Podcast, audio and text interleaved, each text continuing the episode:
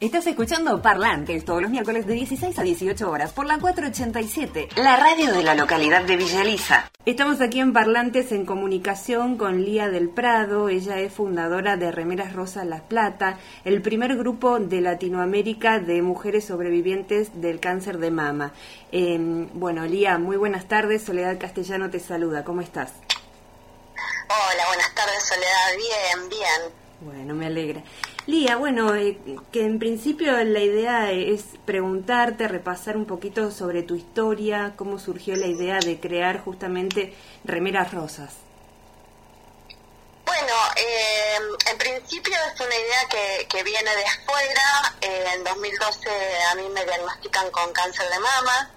Eh, entro quirófano, empiezo a hacer tratamiento, quimio, rayos y a mitad de tratamiento, un médico amigo de la familia es quien eh, me trae esta idea que viene de Canadá de organizar mujeres que han transitado un cáncer de mama eh, para remar, literal, en el agua, porque eh, estaba demostrado en un estudio médico del doctor Don Mackenzie en la Universidad de British Columbia en Canadá, que el remo, un remo particular en bote dragón, eh, eh, tiene, es muy bueno para la recuperación de todo lo que es eh, la musculatura superior, el torso, este, luego de las mastectomías, este, luego de los vaciamientos ganglionarios e incluso demostrado está que previene el linfedema, uno, dos o tres casos de prevención del linfedema, que es el brazo, el brazo que se pone como hinchado, se dematiza después de los vaciamientos ganglionares, ¿no? Así que bueno, ese es un poco el origen y así arranca Remeras Rosas en 2013. O sea, en pleno tratamiento, también qué iniciativa importante la tuya de pensar en, en, otras personas, ¿no? Para hacer bien, la verdad que, que me llama la atención y, es súper valorable. Bueno, qué sé yo, es como que en este yo digo que eso también un poco me ayudó a mí, ¿no? A poner la cabeza en otra cosa.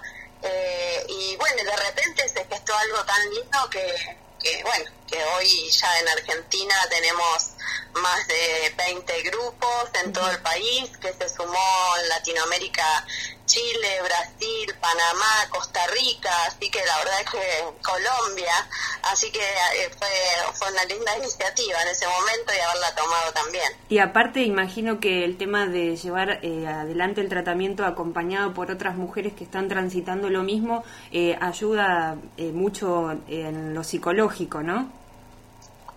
Sí, básicamente, mira, eh, a, mí me pasó luego que en 2018 vuelvo a tener otro cáncer y voy a hacer una, me hicieron una mastectomía y también volví a hacer quimio, eh, quimio, digo, el tratamiento este, quimioterapéutico y ya no fue lo mismo que la primera vez tampoco. Eh, era como que, que, yo, o me, me pasó a mí, creo que las pasa un montón porque dentro de los grupos hay muchas mujeres que hemos tenido más de una vez este, que pasar por, los tratamientos oncológicos.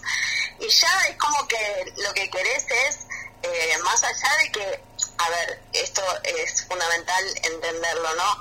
Eh, ningún diagnóstico de cáncer eh, deja de ser choqueante, terrible, destructurante, es una enfermedad que no que no queremos escucharla prácticamente, por eso hay que también trabajar en desmistificar un poco, ¿no?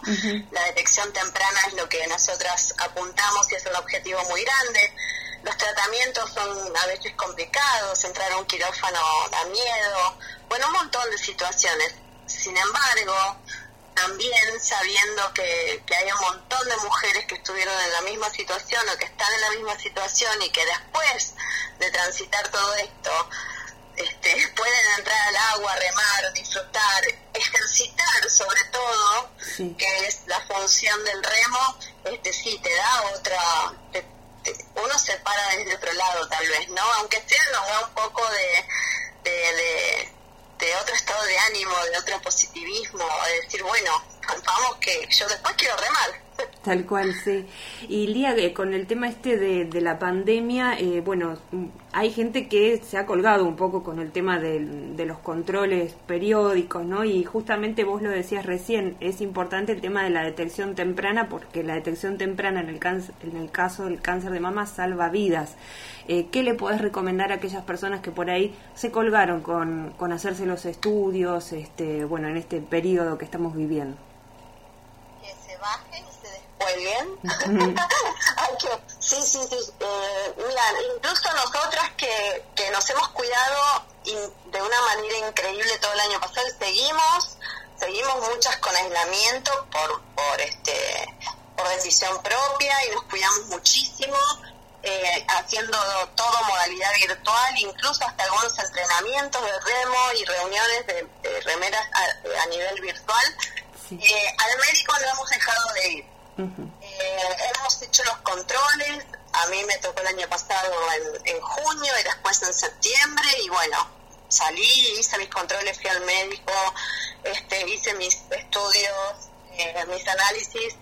Eh, creo que en eso no nos, no nos tenemos que, que olvidar que es parte de mantener una salud integral. Nos estamos cuidando de algo, pero no podemos descuidar el resto de nuestra salud. Tal cual. ¿no? Entonces es fundamental y para todo la detección temprana es fundamental.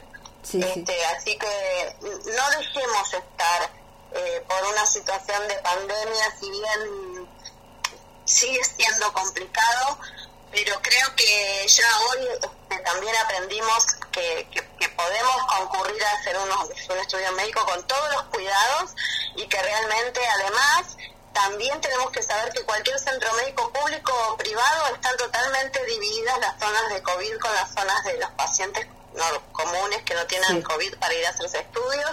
Así que uno puede entrar con todas las precauciones tranquilo, hacer los estudios y no dejar de hacer los chequeos clínicos anuales, no dejar de hacerlos. Tal, cual, sí, es importante eso, recalcarlo este para porque bueno, obviamente la detección temprana este es sumamente importante. Y mm, el año pasado, Elía, hubo un periodo, bueno, cuando estábamos en fase 1 que no, no estaban permitidos los deportes y después cómo fue retomar otra vez este la actividad. Mira, nosotras eh, todo el año pasado, ya cuando en marzo fue la última vez que entramos al agua, me acuerdo, aparte fue el fin de semana 8 y 9 de marzo, porque tuvimos un encuentro nacional. Sí. Eh, y ya después no volvimos a entrar al agua, porque para fin de año pasado, si bien eh, empezamos a ver algún tipo de protocolo, eh, cómo organizarnos para este para trasladarnos, para entrar al agua y en el bote, que es un, lo nuestro es un un deporte grupal, digamos, pero en, un, en una misma embarcación. Claro, sí, sí. Eh, después de hablarlo, lo hablamos mucho entre nosotras y decidimos que todavía no íbamos a entrar al agua, tampoco. Por ende, eh, durante este verano y hasta ahora al agua no volvimos a entrar. Ya este año se perfila diferente, porque bueno, vamos viendo cómo, cómo se va manejando todo de otra manera los protocolos los tenemos obviamente ya armados, eh, pero también hay, hay algo mucho más positivo que es que eh, ya nos estamos vacunando. Claro.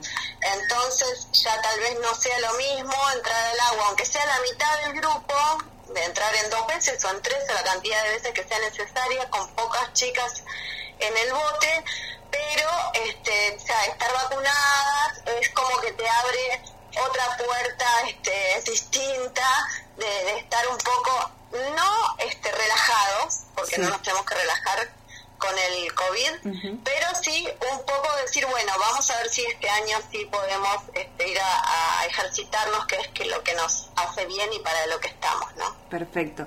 Lía, eh, para nuestros oyentes, si alguien quiere comunicarse con Remeras Rosas, conocer un poco del trabajo que ustedes realizan, tienen en redes sociales que quieres eh, por ahí eh, pasarla, este es el espacio. ¿Cómo no? Bueno, eh, Remeras Rosas eh, La Plata, eh, en Facebook está la fanpage, es Remeras Rosas La Plata, y ahí vamos este, poniendo un montón de actividades. y después, bueno, en Instagram está Remeras Rosas LP OK, así que ahí también nos pueden seguir o nos pueden enviar mensajes. De cualquiera de las dos maneras, incluso en la página de Facebook está mi, mi teléfono, así que si alguien realmente necesita orientación de algo en particular, también este, lo puede hacer. Excelente. Bueno, muchísimas gracias Lía por tu tiempo y también por tu testimonio este eh, aquí con el programa. No, por favor, gracias a ustedes por el espacio, por la difusión que, repetimos, es tan importante en la detección temprana que salva vidas. Seguimos en Instagram, arroba programa parlantes.